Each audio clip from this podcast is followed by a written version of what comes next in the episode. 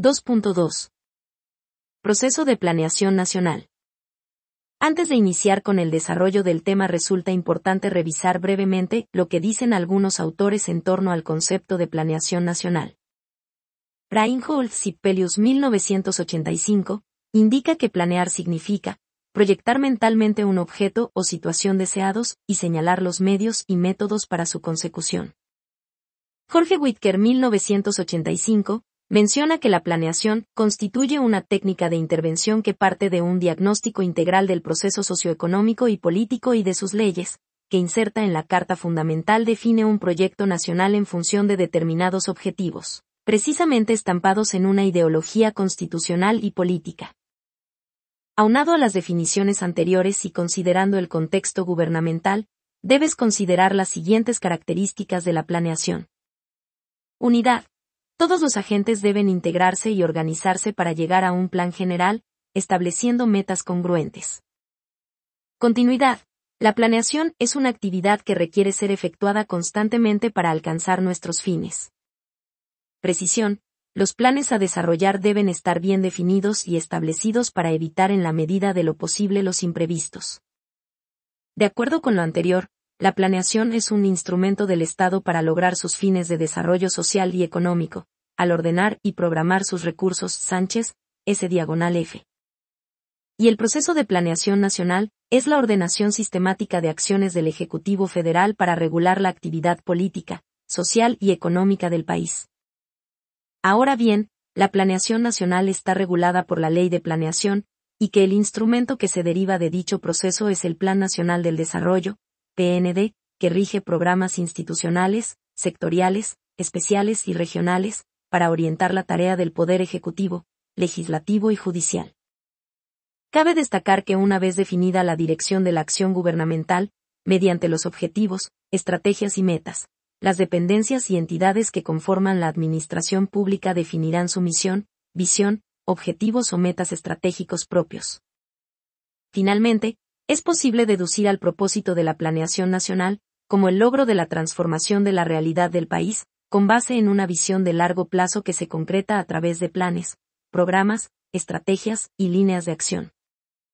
El marco normativo en que se fundamenta la planeación del desarrollo es principalmente la Ley de Planeación de 1983, que a la letra dice. Artículo primero. Las disposiciones de esta ley son de orden público e interés social, y tienen por objeto establecer 1. Las normas y principios básicos conforme a los cuales se llevará a cabo la planeación nacional del desarrollo y encauzar, en función de esta, las actividades de la Administración Pública Federal. 2. Las bases de integración y funcionamiento del Sistema Nacional de Planeación Democrática. 3. Las bases para que el Ejecutivo Federal coordine las actividades de planeación de la Administración Pública Federal, así como la participación, en su caso, mediante convenio, de los órganos constitucionales autónomos y los gobiernos de las entidades federativas, conforme a la legislación aplicable. 4. Los órganos responsables del proceso de planeación. 5. Las bases de participación y consulta a la sociedad, incluyendo a los pueblos y comunidades indígenas, a través de sus representantes y autoridades, en la elaboración del plan y los programas a que se refiere esta ley, y 6. Las bases para que el Ejecutivo Federal concierte con los particulares las acciones a realizar para la elaboración y ejecución del plan y los programas a que se refiere esta ley, reforma publicada en el DOF el 16, 2002 a 2018. Estos lineamientos deben ceñirse a los objetivos nacionales que son una visión de largo plazo que lleve a la nación al desarrollo económico con un sistema democrático eficiente con justicia para todos los habitantes. Cabe señalar que con el paso de los distintos periodos presidenciales los objetivos se han ido modificando.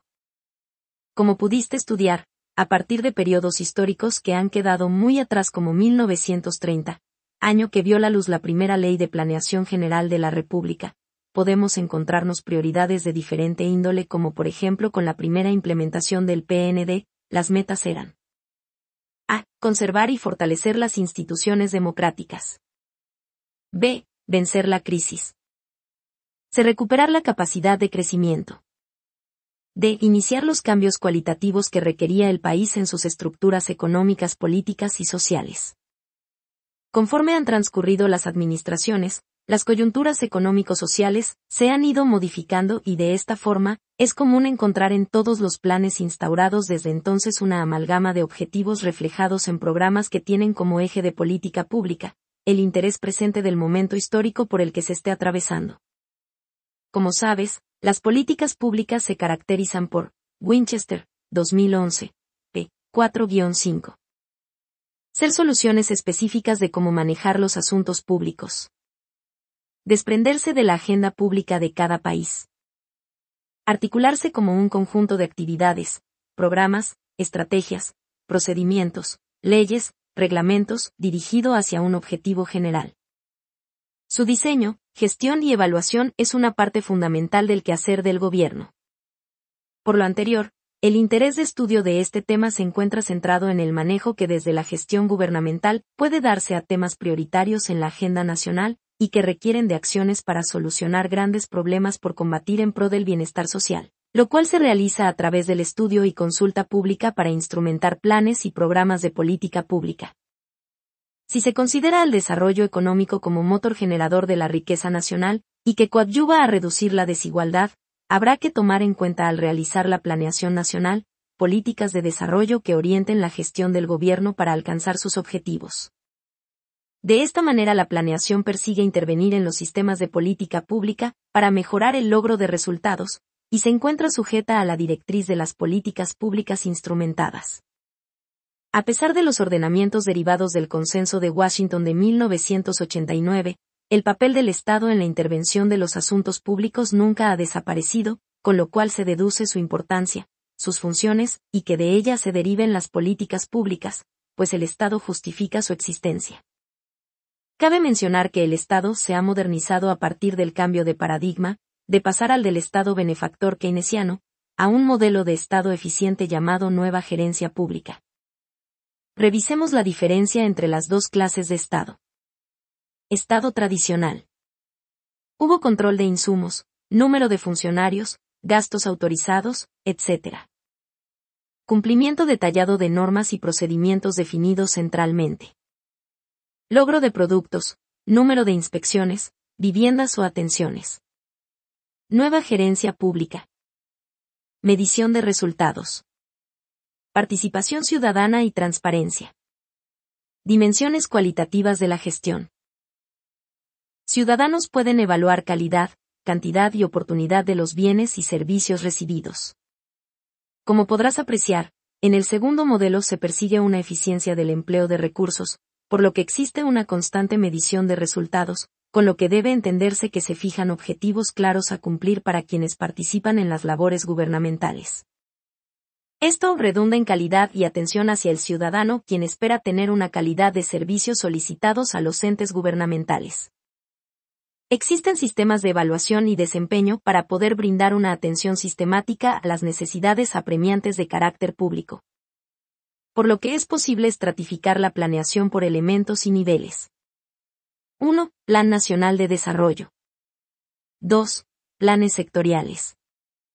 3. Planes institucionales. 4. Programas presupuestarios. A continuación, explicaremos cada uno de estos rubros que forman parte de los sistemas de evaluación para aplicarse a la política pública. Plan Nacional de Desarrollo. El Plan Nacional de Desarrollo, PND, es el instrumento de planeación a seguir por un periodo presidencial en específico, como ahora sabes se consolidó tras un largo camino avanzado desde 1928, cuando el sistema político mexicano comenzaba a adquirir su característica estable y de cohesión de numerosos sectores sociales. De acuerdo con el análisis del devenir histórico previamente revisado, dicho plan adquirió su forma definitiva en el sexenio de 1982 a 1988, con la reforma a los principios normativos del desarrollo económico y social de la Constitución Política de los Estados Unidos Mexicanos.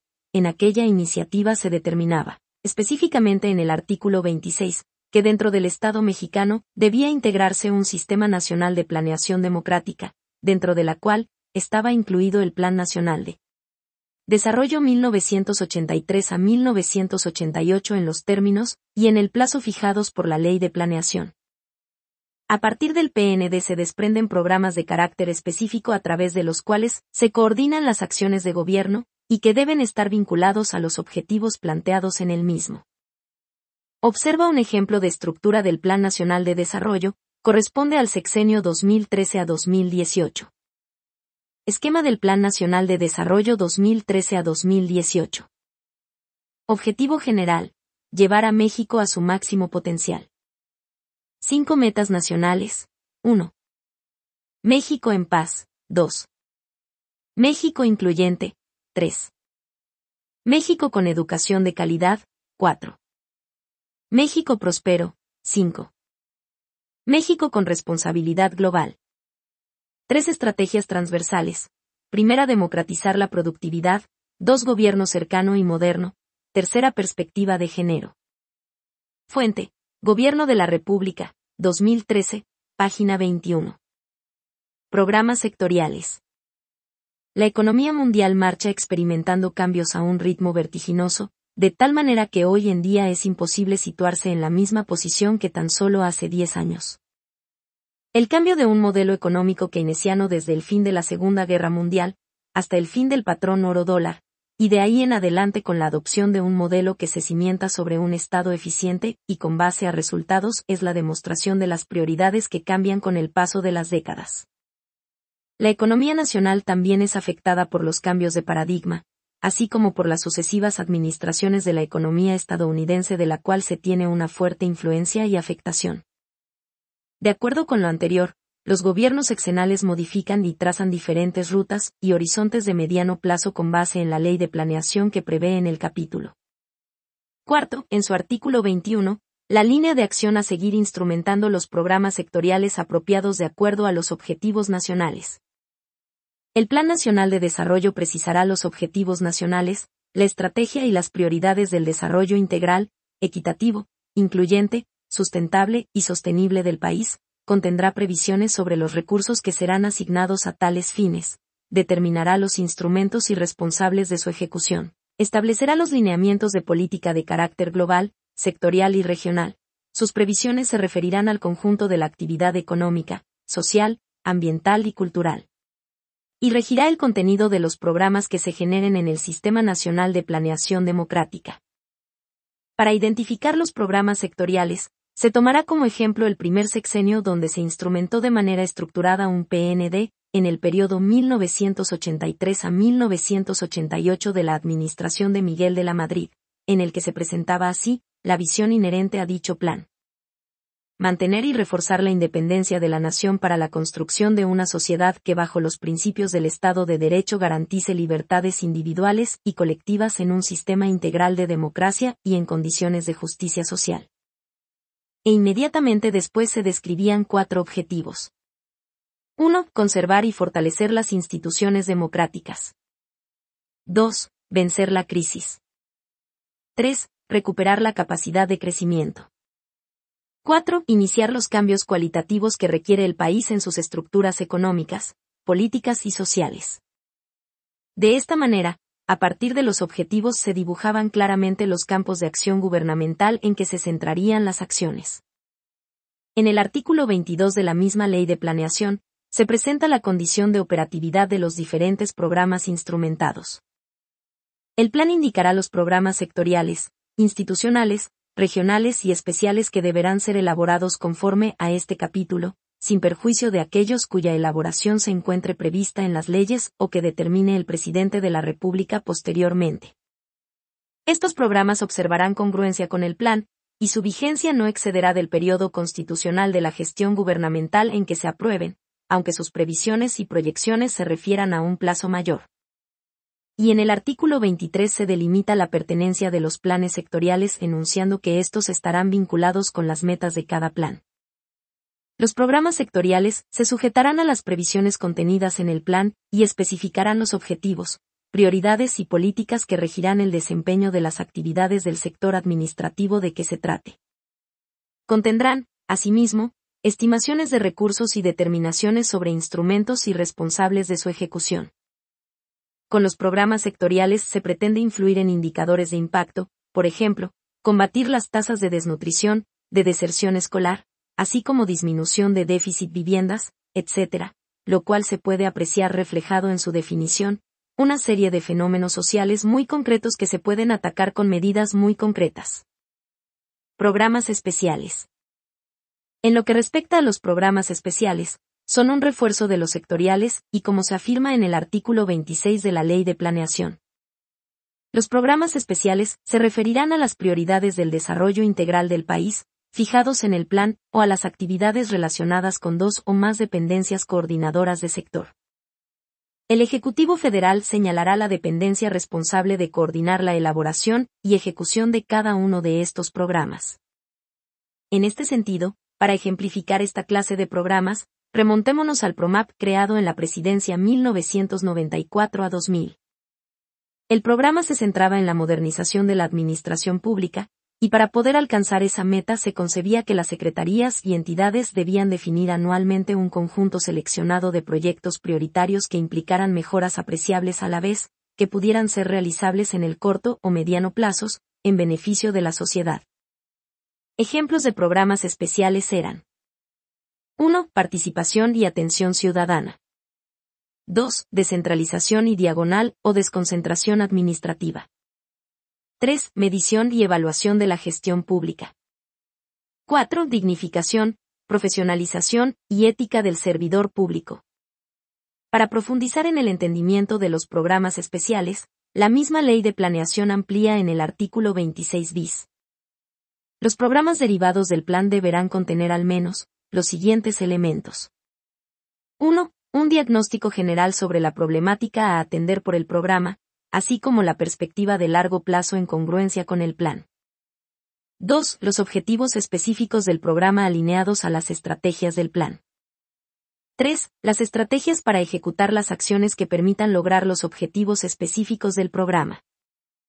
4. Las líneas de acción que apoyen la implementación de las estrategias planteadas en cada programa, indicando la dependencia o entidad responsable de su ejecución. 5. Los indicadores estratégicos que permitan dar seguimiento al logro de los objetivos del programa. Y 6. Los demás que se establezcan en las disposiciones jurídicas aplicables.